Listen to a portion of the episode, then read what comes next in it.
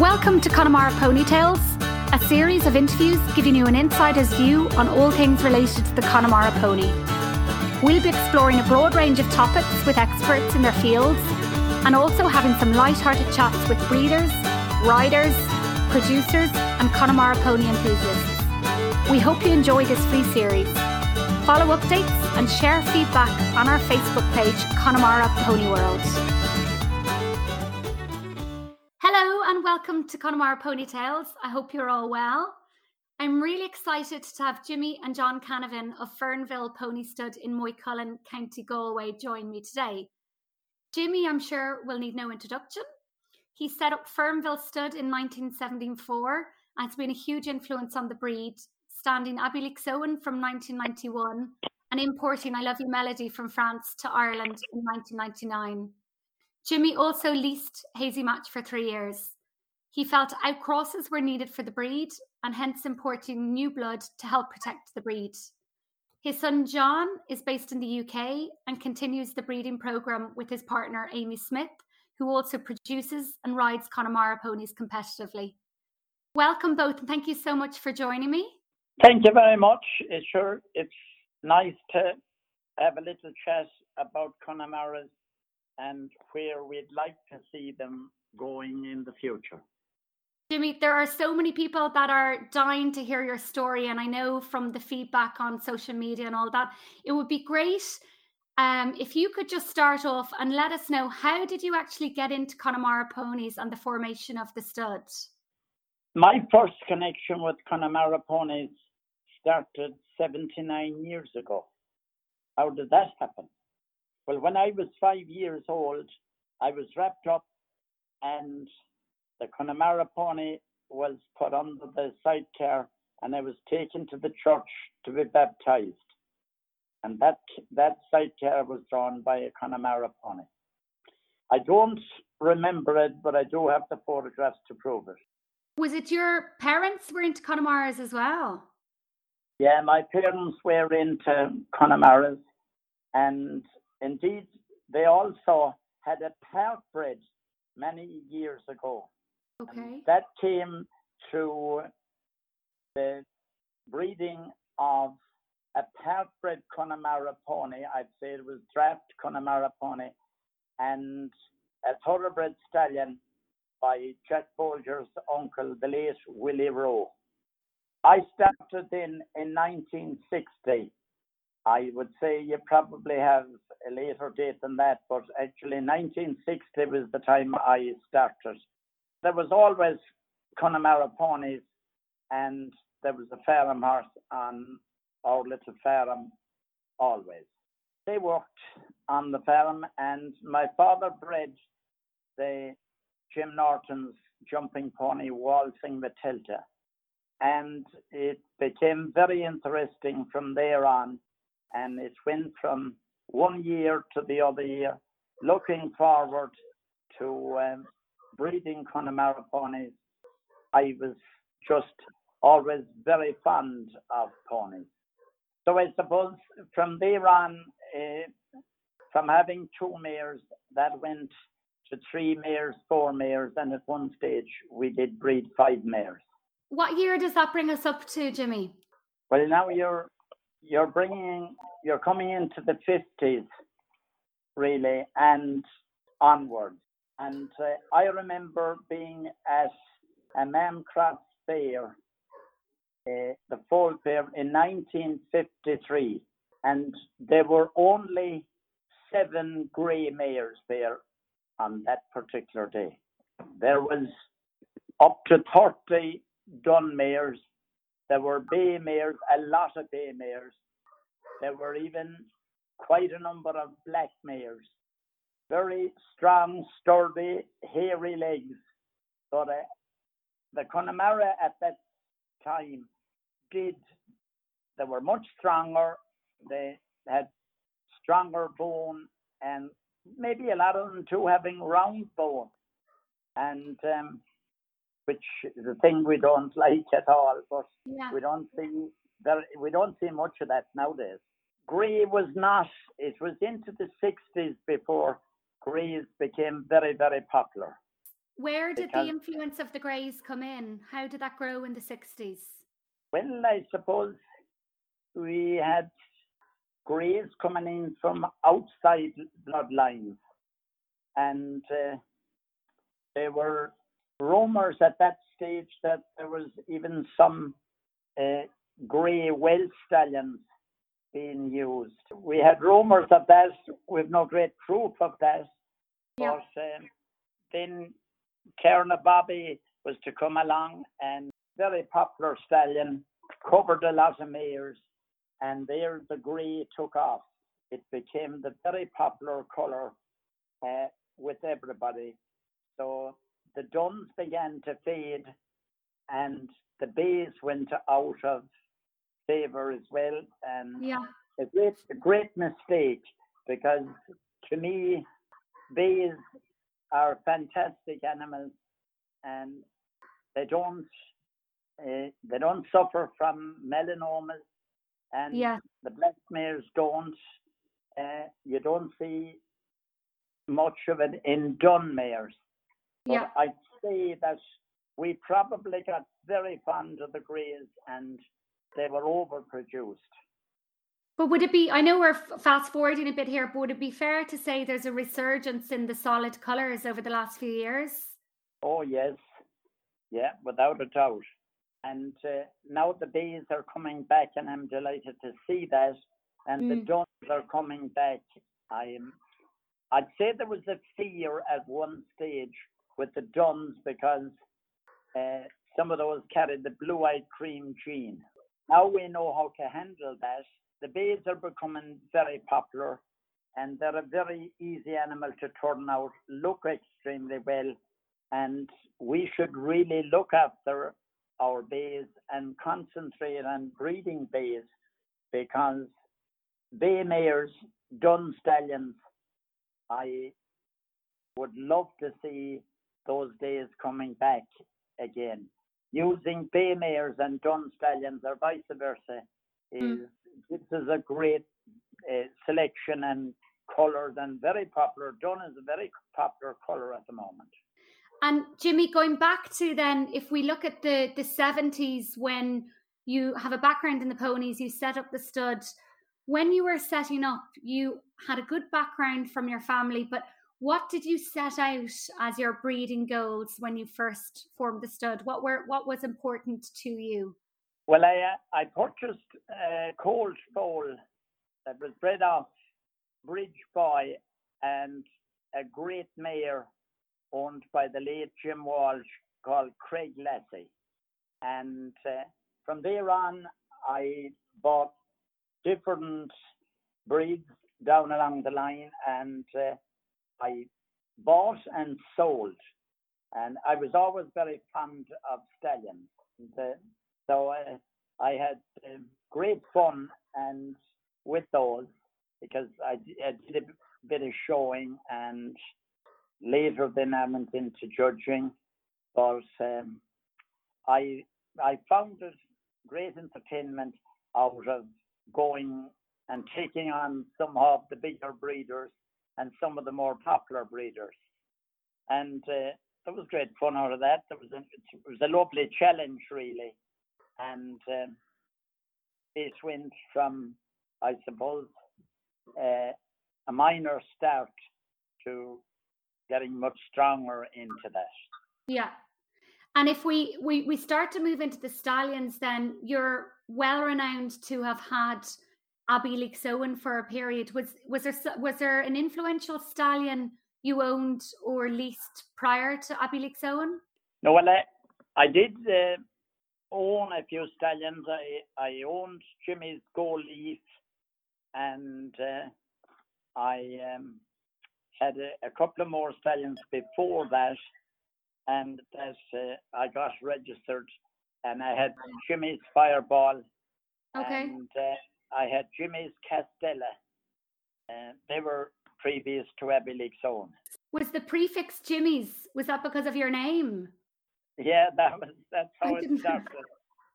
Very and, good. Uh, I later changed that from um, to um, Well, so let's let's move on to. I know people will will be dying to hear a bit more about Abbeyleix being so influential. Can you can you give us a little bit of information and detail on him and what he was like as a stallion? Well, Abbeyleix had a fantastic influence on the breed because he had great substance, he had great movement, and he had a fantastic temperament. He bred them so many of his progeny so much like himself. And there are rumors from people that I got this story from people when I was much, much younger than I am now. And I got it from people that were into their 80s. And they told me that uh, they were convinced that way, way back in Abbey Abbeyleix uh, history, that there was a little bit of blood there. What sort and of blood? That uh, it was uh, a racing stallion in his background, a little wow. thoroughbred stallion in his background. Now they claim that was way, way back, and I do know that those things happened because we didn't have blood typing at the time. Mm. We didn't have DNA, and um, it made a great contribution to mm. the Connemara pony, the the other other bloodline. Yes. But in Abbeyleix's own case, he was a fantastic pony to move with, fantastic temperament, and he left his mark every uh, on the breed because they had great substance. Mm. They were very good movers. They had great temperament, and so they were so safe for children. And he did perform exceptionally well for a pony that was built of. He had a great structure, mm. and uh, but somewhere along the line, because he bred a lot of very good ponies, mm. and it follows all the way down to some of the ponies that were jumping at international level. You know, there was yes. in the background. So I'm inclined to think that there is there is some truth in that there was a little bit of blood in his background. I do know that background uh, in animals, and especially in in um, the Connemara ponies, and I'd say all horses, the third, the fifth, and the seventh generation were very important because I have seen it to come through on those three, each of those three generations. So it could be, if it's in Abbeyleix Owen, if it's it could be the seventh generation. And he left his mark on the breed. And uh, it's just a pity we we don't have something like him again. Well, let's chat about that a little bit further on. But am I picking up then that you were aware back then that there was talk that there was blood in Abbey Abbeyleix Owen? did that actually influence you to think about what your next steps were for Fernville Stud and the type of stallion you wanted to bring in next? Because I, I want to move on to Hazy Match then, who again is a, a, sort of more of an outcross that you are bringing in. Is there did did the logic of bringing in Hazy Match for a couple of seasons come on the back of Abbeyleix Owen? Yes, it did have something got to do with it because if it's true that way back in Abbeyleix back breeding that there was some blood. I mean, it did come out in the performance ponies because they were very good mm. and they were very athletic. And uh, I was judging in Germany and I saw um, Hazy Match. And Hazy Match at the time had covered two mares that particular year. Mm. And I said to the owner that, you know, it would be nice to have him in Ireland for a season or two. So it developed from there. And he eventually came here for three seasons. He left his mark as well. He certainly left his mark as well because he had ability to jump. He had he, he was a very good mover and he was a very good looking stallion. And the type of pony he left compared to Abbeyleix Owen would be a different type of pony. Would that be fair to say? not a huge difference. Okay. Because they both left mares with great bodies mm. and good limbs and good movement. And it's very important. The limbs on the pony or on the horse are very, very important. And movement is very, very important. And I always liked that in judging. I liked a, a good head, good body, but the limbs were very important.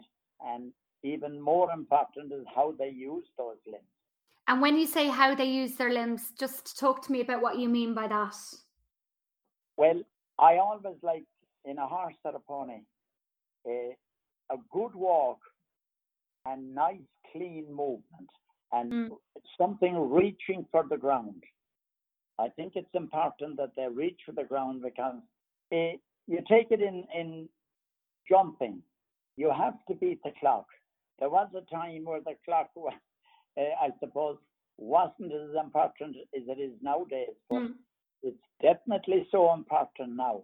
Mm. And if you don't have a good walker and an animal with good uh, action, the, the clock will catch you. So, do you think we are jumping around here a little? But do you think if you look at the stallions uh, today that are that are let's say UK Ireland, have we have we good stallions overall, or do you think there are some just not meeting where we should be with the breed? Well, I'm going to say something to you now.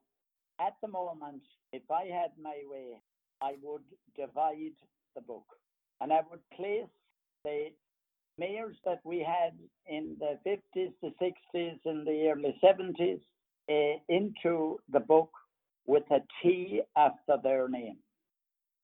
And that would be traditional pony.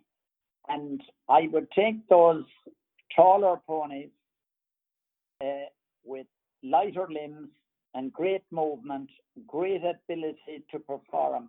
I would put them into another section of the book and I'd put a P after their name. I would do that to the mares and the stallions. I think we need to preserve our the old type mare that we had. And what is happening now, we are losing this because performance is taking over. And this is good for the breeder that the performance and is great that we are producing this type of pony. Mm. But in, in order to protect the traditional type, I don't see any other way because what is happening now is uh, we have people who want to stay with the traditional uh, rules and regulations and mm. type of pony, but the marketplace is calling for athletic ponies that's able to go out and compete against the clock. And we do have them. We have lots of them. And I suppose recent sales are telling us we need more of them. Mm. We should protect what we're doing.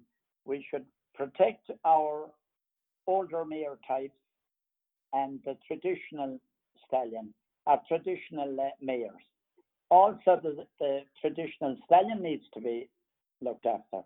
But we also need to breed a pony that's able to go out and compete with the best ponies that are out there at the moment. One way you can do this, uh, we have class one, class two, and class three. Class one is for the top of the range mare and uh, I would put my traditional mares in there. The class two is being used, if you ask me, I'll tell you what it's used for. It's now becoming a dumping ground because class two was for overhyped ponies. Mm. And that is not what is happening at the moment.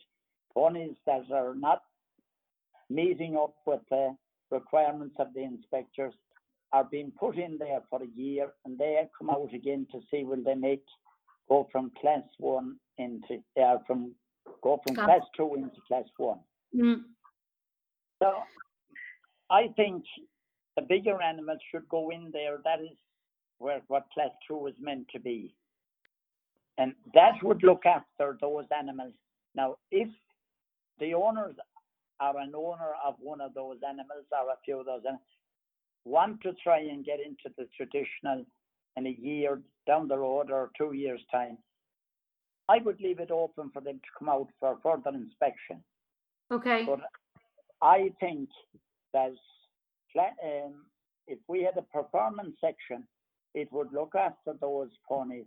And therefore, anybody who wanted to have a performance pony or deal with them or breed with them, as they would find them in this section of the book. And I, I think that we would be able to fill the marketplace uh, with the type of pony that the buyer is after. I think that we protect the traditional pony much better by doing it that way because what is happening now mm-hmm. is the traditional type mare. Some of the owners are going over and they're saying, ah, this stallion is doing well and he's breeding a lot of, I'm going to breed with him and I'm going to go away for a couple of years of, the, of um, a traditional, you know, pony. Mm. So I think we have, if we give options to the breeders, that it's a much better job. Is there a stud book that you see doing this at the moment, Jimmy, outside of Connemara's in the world? Is there someone that you admire as a stud book that we should be having a look at? Well, I, I don't know really. Mm. Now, I I haven't uh, uh, gone into that, uh, even though I I don't know what's really going on with all the, the um, things that are happening in the the stud books for the horses. Mm. Now I judge I judge a lot of horses now. Love judging horses. I, I really like them. I love the Irish Draughts. I love the Irish Sport horse. But the one that I really like is the TIH horses. I love those. Uh, and we should, and a bigger effort should be made to breed traditional Irish horses. I meet people in, in Finland, Belgium, France, England, and they are looking for why have they stopped breeding or reduced the numbers of, of um, traditionally Irish horses. The traditional Irish horse has a lot of customers overseas. And it's a pity that we're losing this. And I, I really feel that the Minister for Agriculture and the Minister for Sport need to put their heads together and look after Irish bred horses and ponies. Uh, I, I think that we're on their, we're in their sights always, but we're not having any major effort from uh, our government. I'm just conscious, John. I, we've been talking to your dad a lot, and I think I'd love to hear a little bit about I Love You Melody when he was standing with you, or maybe Jimmy wants to come in on that as well. Did you have much dealings with him when you were living in Ireland? Oh, absolutely, yeah. Uh, how are you? The sorry, um, no, tried to get this interview for the last few weeks, but uh, it's great to be finally back home from the UK. Um, but yeah, uh, I Love You Melody. I remember when he came here as a young three-year-old stallion uh, my dad saw him in France when he was judging, and I remember him coming home, and uh, I think I, I think I, uh, I Love You Melody was second in the class. He was beaten by a, a colt that was a year older than him on the same day, and uh, but Dad kept came home and he was raving about this young uh, three-year-old that he'd seen over there. Yeah. Um, he, he hadn't been inspected at the time in France, but he came home here and we were speaking one night, and uh, Carmen, my sister, was with us in the in the sitting room, and uh, Carmel just said to Dad, just ring him and we'll, we'll try and buy him, you know. Yeah. So Dad rang uh, Huber, and uh, yeah, it was a it, it was a phone. The, the, pony was sold over the phone, so he was, and uh, Huber was uh, said he would uh, get him inspected in France, and uh, he was inspected in France and passed the stallion, and uh, he came back over to Ireland uh, shortly after that. He had a terrible crossing on the ferry and when he landed here, he he he wasn't himself for a couple of days. But um, I have to say, he's 25 years old now, and he's never had a sick day in all that time. Uh, but a super stallion, we you know we always uh, he's a very fertile stallion. A great great ponies come out and cover him here. We we usually call him the Jet because he doesn't mess about. you know, uh, but a great, a really lovely temperament. Um, great with kids.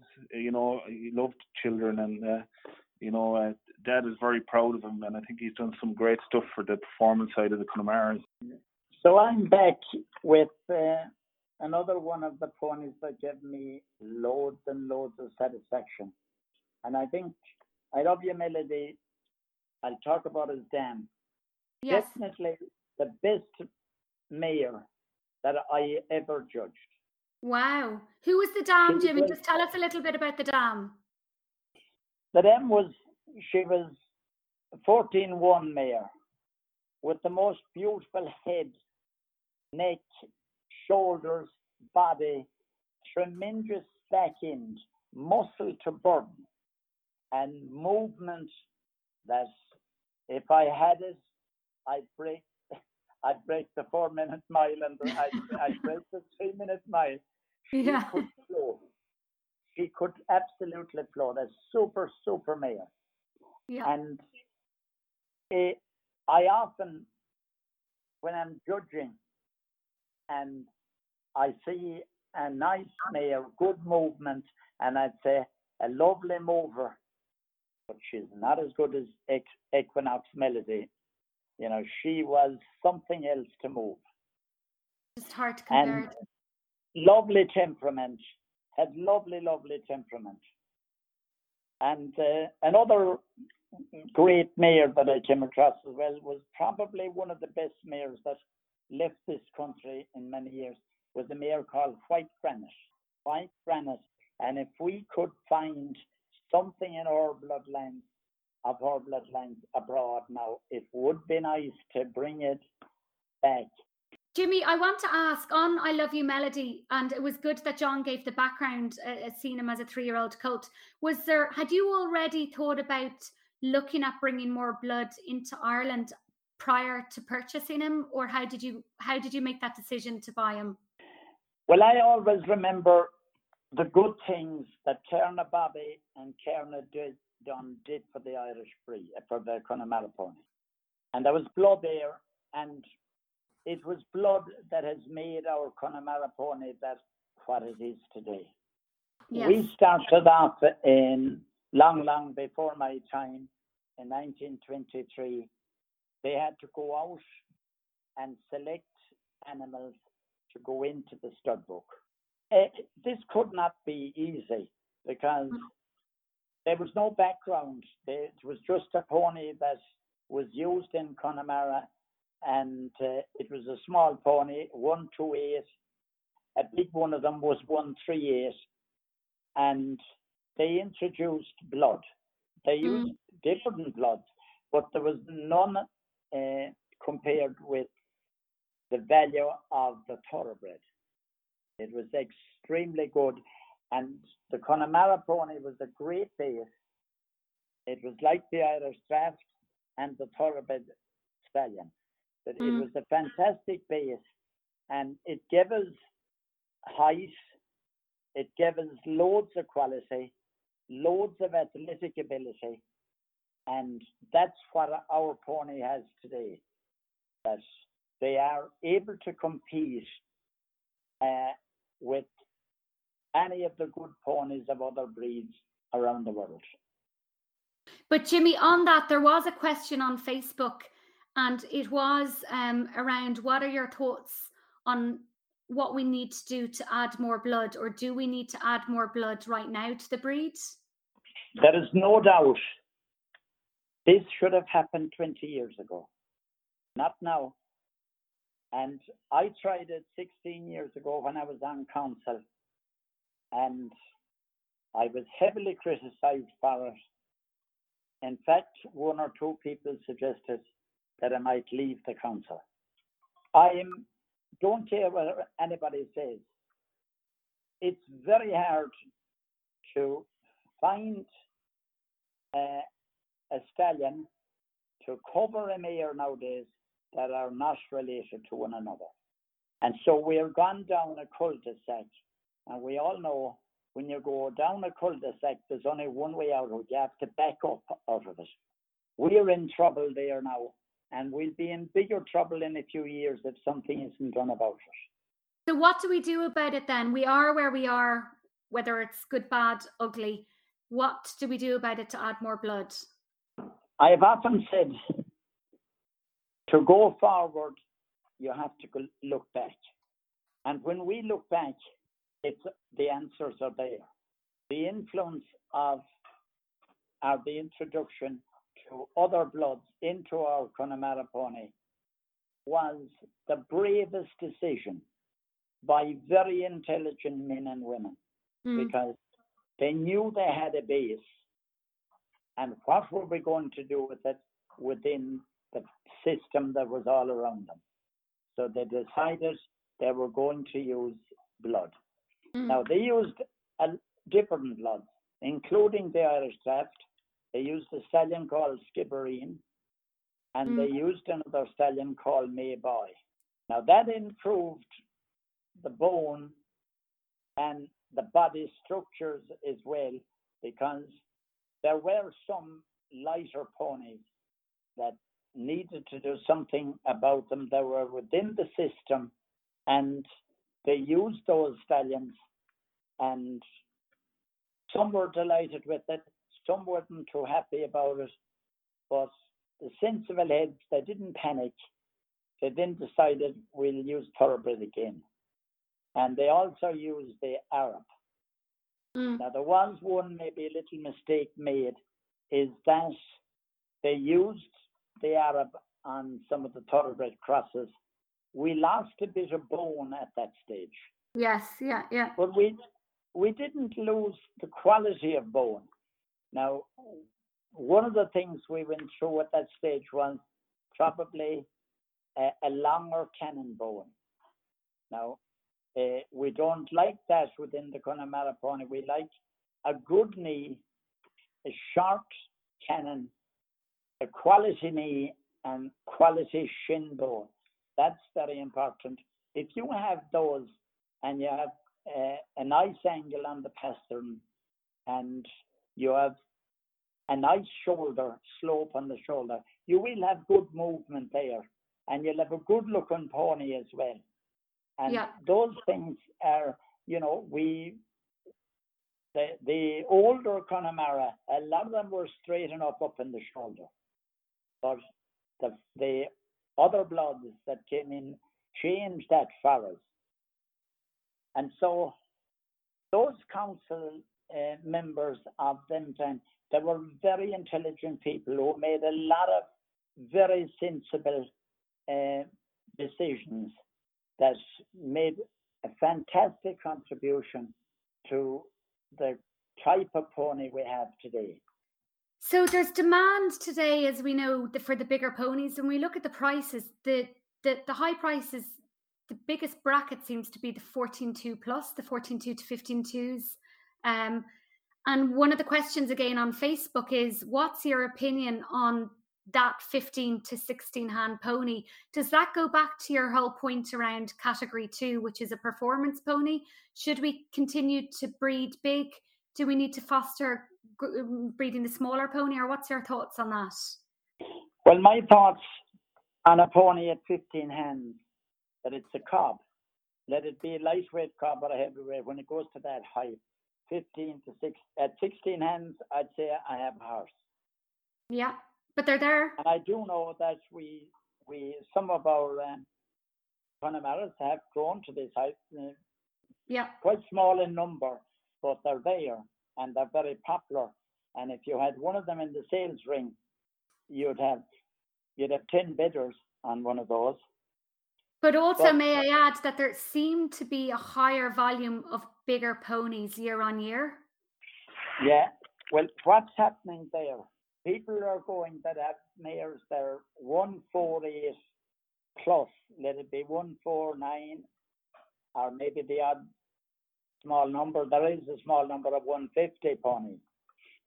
And when you go to a stallion that's at least 148 and maybe he passes at 148 and uh, if he's in well looked after and he's in the right part of the country, he will slip into 15 hands very easily. Mm. And I suppose the bloodlines in the background would have a bit of influence on that. Because if you have thoroughbreds in the background, they tend to grow that little bit more. And rather than expanding on a smaller body, they grow taller because if you have a 148 and they stay at that one that 148, they can put on a great body. And so they fit in so nicely into the traditional Connemara pony. But are you okay with a group of Connemara ponies um, being between the 15 to 16 hand height, or do you think we really need to try and push that back and get the height down? Well, this is where my wish for having the performance type Mm. uh, book, dividing the book. If we had this um, performance type Connemara pony, that height would not uh, be a problem Mm. because the people are out there. A lot of people, as and especially ladies, don't want to be on a 16-2 and they don't want to be on a 14-2. One is a bit small for them, the other is too big, but they love to be on this animal 15-2. Mm. And working hunter ponies, we have loads of competition there, and it's the pony that's 15, 15, 1. They are the ponies that's coming to the top of the line in that. I and I agree with that. I just want to jump back to John. John, you're on the UK scene, working hunter scene, and um, what what's your opinion on two things? That bigger pony, but also the smaller pony for the M and M under one four threes. Is there growing market for both the smaller and the bigger ponies in the UK? Absolutely. There's a huge market for the overheight Connemara in the UK at the moment. Uh, Mm. And it's so funny because if I if I had 10, 15 two Connemaras or Part-bred Connemaras, I could sell them all day. Mm. And and and it's also the exact same for the 14 handers. You know, uh, at the minute you you could pay gold for a 14 hand worker in in England, and there's so many people looking for them every day.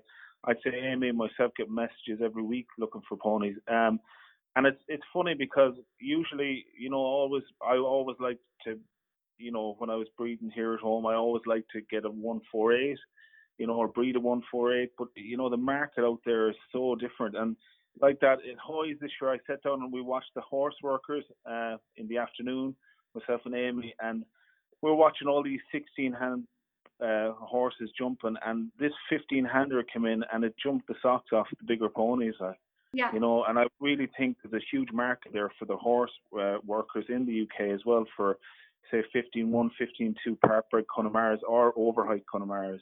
So Um, that I know- actually want to I want to ask you on that because I think there's two things here. Do you do you agree with your dad that there is still a section for the bigger Connemaras, or option B should it be a part bred book and really foster that 15 to 16 to half Connemara, or or do you do you just let the breed grow up? Well, to be honest about it, listen, I think the I think the Connemara Pony Stage is missing a trick because we should have a part-bred book, so we should, and we also should have an overheight for the performance. Definitely, uh, it's more revenue for the Connemara Pony Society as well. And like Mm. with the with the way the economy is now and the w- way the uh, equine industry is now, uh, you know, everyone has to evolve. And I think if you look you know, we all love going to watch the in-hand classes. I love, I love a good broodmare. I love watching the traditional stallions being let out, and I, there's so many super producers here in the country, which we're very proud of them. But when I go to the UK, and I, I know I meet you over there, listen, uh, you look at all the different uh, breeds that we're jumping against or we're showing against. They're mixed classes of 40, 50 ponies, Mm. you know. Um, and I think there's a huge market that we're really missing out in. And like, I'm watching um, good friends of ours here, and all they do is produce overhand, Con- overheight Connemaras, you know, 15, 15, 1, uh, 15, 2, and they've such a, they've actually cornered the market in the UK. Mm. And I go out every day. I, work in the equine industry. I build horse arenas all over England and mm. Scotland and Wales. And every yard I go into, they're always looking for overheight Connemara's. It's it's crazy. I could actually sell them all day long. Yeah. Are with regards to Fernville stud and the future of the stud, and with your dad there, have, have you have you the same breeding goals as Jimmy does, or what? What's your thinking now for the future of how you're going to breed your ponies? Obviously, we still have a few nice little uh, older uh, mares here. Uh, I have a, I have a really good foal this, a lovely filly foal of Rebel Justice this year. He's a he's a 30 year old stallion. He's standing in Newtown with Pete Pete Kine. Yeah. Uh, uh, he's a bay stallion, and uh, I'm I'm very lucky to have a beautiful filly foal this year out of him. And I'm definitely she's one I'm definitely keeping, um, and I'm sure she'll be under saddle at some stage. But she's definitely been kept as a a mare to run on and breed from. Um, but yeah, we've some lovely young stock uh, coming up. Um, you know, we have a young three-year-old stallion there. I'll probably bring him out in England for inspections next year. Yeah. And he's out of a full sister of Fernville Danny, and okay. uh, and out of uh, By I Love You Melody, and uh, his name is Clonfert Melody's boy. And actually, on Monday when we go back to the UK, he's he's going to start his uh, education under saddle. So Amy's really? going to break him, but he's a beautiful pony, and he's such a he's only a 14 he's about just over 14 hands at the moment love it so I'll, you know and he's he jumps i've never seen a pony so clean over a fence like he's so good you know so really really looking forward to him and so exciting that it's with with yourself and Amy. It's a homebred. Yeah. Those backbreeding oh, the lines that you're close to, and then Amy yeah. producing, and the two of you producing it. That's fantastic. Yeah, and we're so lucky as well to have uh, Cool Jack, who's a seven-year-old full. Uh, he's class one stallion. He's a full brother of Laburnum Richards, which is Rin Richard line. And we're hoping to get him over here early next year to get steaming off him and get it frozen with Philip, our vet here. Uh, because I think there's been a lot of interest in him this year, and we've covered a lot of mares in the UK with him. So we're hoping to get him back to, to Ireland here to get some frozen. Uh, I wouldn't be yeah. surprised. I saw him jump at HOYS, and I just love him. And he's typey, yeah. and he's gorgeous, and and just scopy. He's he's really lovely. Jimmy, a question, another question for you, just from Facebook. We were asked, what do you think is going right? What's going right now in regards to breeding ponies? Like, there's okay, there's a lot to improve, but what what do you think we should be proud of at the moment? Well, one of the things we have to be proud of is the quality of foals that we are producing, and the fact that if we don't have a Connemara pony on an Irish team, we do have a purebred Connemara on, on an Irish team, and we have had so many uh, good Connemara ponies on Irish teams. I think we have to be very proud of that. And we should always keep that in mind that yeah. it should be one of our goals to be breeding for the top, to breed for the top. And uh, that is possible. But there are a number of other things I would like to see. I would like to see, we need to breed 14 handers. There's yes. a huge market for those. Like what John and, was saying. Yeah. Yeah. So we need and we did get the opportunity, but it wasn't taken. To two, one, two, um, two stallions came out. There were one, two, eight in height. Yeah. And a stallion came out, a one, three, eight, and they didn't get through. Yeah, yeah. The way that I was... look at that is, if you go back to 1923 when they started inspections, they had to select that type of uh, pony, and in order to get those 14 handers, uh, we need stallions of at least 138. We need some of those. And the other things that we need to do as well is to breed part-bred Connemara's. Yes, I agree. And I feel, I, I think during the, our recession, the first recession, loads of thoroughbred mares went into the factory. Those mm should have been covered with Connemara stallions because there is a huge, a huge market for this purebred Connemara. Now, the Irish Horse Board uh, do look after those. Uh, you have no problem in getting uh, in getting a passport for those because both coming from two recognised stud books, there isn't a problem, but there is a great market and there is big money. two year olds this year made 5,000 at two year olds. In order to get them, England paid 5,000 for them Yeah. at two year olds. They still Yeah. have to wait. So we need those uh, things to be looked at. We need money from some, to come from somewhere for that. And For like the the likes of thing- Horse Ireland. yeah, Horse Sport Ireland uh, would need, I think we need to go to them with a substantial plan Mm, that will stand up to scrutiny yeah. and get something. Now, and the other thing I want to emphasize, I'm not here tonight speaking to you to criticize the Connemara Pony Breeders Society. hmm But I do think that they they need to listen to breeders.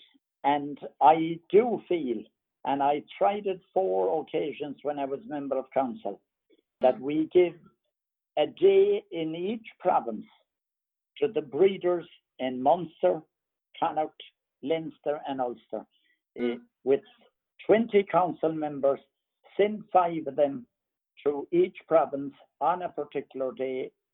A, a Sunday might be the most suitable day for breeders, Mm. and let's hear from the breeder. I could not sell that to council when I was there Mm. because I was meeting a lot of breeders, and because I was doing a lot of judging, I have judged at 400, I have 460 shows done in 45 years. And between our, and I meet a lot of breeders, and they're, I'm just uh, relating what they have been saying to me. You know. So it's to get the voice heard, to get the voice heard of the breeders, and sometimes they're just not being listened to. Exactly. That they have a story. They have Mm. a story to tell. They have questions to ask. And let me tell you, breeders are they're very nice people. All Mm. breeders, horses and ponies, they're always willing to learn.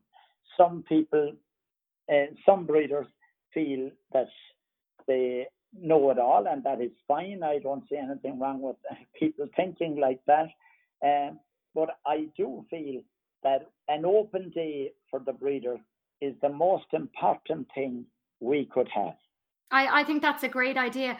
I do know there was another question on Facebook. I promise it's the last one, but do you, is there an unsung hero of the breed, like a prony or breeder who isn't well known or doesn't get credit that you think you should credit on this podcast, Jimmy? Someone that you think that's made a great change or or done something really prolific or positive for the breed? I think if we can look at some stallions that have come from bred up older stallions and maybe older mares. And I Mm. am thinking of one particular bay stallion, a three year old stallion that was passed this year. He was bred off a stallion that's now 31 years of age, Rebel Justice. And he would be of the Poetic Justice line, as far as I know Yeah. and that was a great performance line. And uh, this three-year-old stallion is lovely quality. He's a bay stallion, and I think that out there there has to be a number of mares that would be very suitable for his bloodline, and maybe we'd in that way create a new bloodline from Who him has- Who has that stallion at the moment? That stallion is uh, Newtown Reuben and is owned by uh, Peter Kine from Okay. Newtown, Connemara Pony Stud, Moycullen in County Galway. Okay, so we're giving the call out to Peter Kine here because that's something that breeders should consider um, and And- bringing back that older breed. The other thing I will do, and I know you're in a hurry, is I would introduce new bloodline. It, we have to go for a new bloodline. If they did it successfully down the years from 1925 on, we should be able to do it again. So, And- what bloodline? Let's be really specific. You, we have I would- wa- wand. What, what are you bringing into the breed? I would bring in thoroughbred line, uh, uh, thoroughbred blood in again because we need to create new bloodlines because uh, it's piling up now. We're gone down a cul-de-sac with bloodlines, and we need a new bloodline. And surely we're in a better position to do it now than they were in 1924, 25. And uh, They did it down the years very successfully. And I would select a number of well made, very good movers and not higher than anything 13 two mares, 14 and maybe 14 one. Mm. And I keep that to a small number. I'd say 25 mares. And I search Europe if I had to, to find a thoroughbred that would be suitable. Uh, like a pony, preferably one that's performing. And uh, because that is needed, we, knew, we need that new bloodline. And the, the other thing I would do, I would try and find four or five Clover Hill mares mm. and have those covered with Connemara stallions with an idea to keeping a, a stallion after after we'll say in the third generation. Mm. Assuming mm. we do that or was able to do that, the, and the females, I would keep females and I would keep males um, if they were suitable. So, but if you uh, keep the males or the females and they're suitable, do they go back into the Connemara breed? Eventually, uh, you'd have to. I'd say I would be happy doing it at the second crossing, but I yeah. think maybe the third crossing would be the best, like they did years ago. And that's why I'm saying, looking back before you go forward, we know the success of it in years mm-hmm. gone by. It needs to be done again. And Clover Hill mares to me would certainly appeal for this small. Mm. There are Clover Hill mares out there, I understand, around 15 hands, some of them little over 14 hands. They would be very suitable because yeah, the thoroughbred blood would be coming in there, and they all had very decent limbs. They had they had mm. good bone, and they had good movement. They had great performance, and they had great bodies. Now, we, we don't want to breed something with very light bodies and very light limbs, uh, but I think we need to move before it's too late. Well, I really hope that there are listeners, breeders, proactive members of the society, and and the likes really taking this into account. And and you know, it's easy to talk about it, but it's about implementing changes that are needed. Well, I'd say there will be probably a lot of criticism to it, but there will be also good comments about it. And it doesn't worry me like about it, but I would love to see our Connemara pony staying at the high level it is at the moment. And I would even like to see it going to a higher level. Mm. But I don't like I, to have to worry about bloodlines because the damage you can do with uh, inbreeding is is very would be very sad. I, I hope that doesn't happen to the breed. And it will happen if something is not done. And what was successful before can be made successful again. Yeah, I agree. Well, Jimmy uh, and John, thank you so much for your time. It's really appreciated. I know we went over the time, but I think our listeners will be fascinated with what you've both said. And um, Thank you very much. Much appreciated. You're very welcome. Thank you. Well, thank you very much. Uh, it was nice speaking to you, and I hope I haven't upset anybody. And that was never the intention. Uh, my intention was this. This is. I'm speaking from the experience I have had, and I hope that it may do some good, or it might tempt some person with money, let it be a feed producer or somebody who, who um, provides us with drugs for animals, uh, mm. drugs that are acceptable to animals and that we need. And you, they might put some money into a breeding program to improve the, the Connemara and keep it at the level it is at the moment. And at the top of the ladder, I would say, and we need to keep it there. But you will not keep it there without giving it the right support. Yeah, yeah. Thank you, Jimmy. Much appreciated. Thank you very much. See you soon.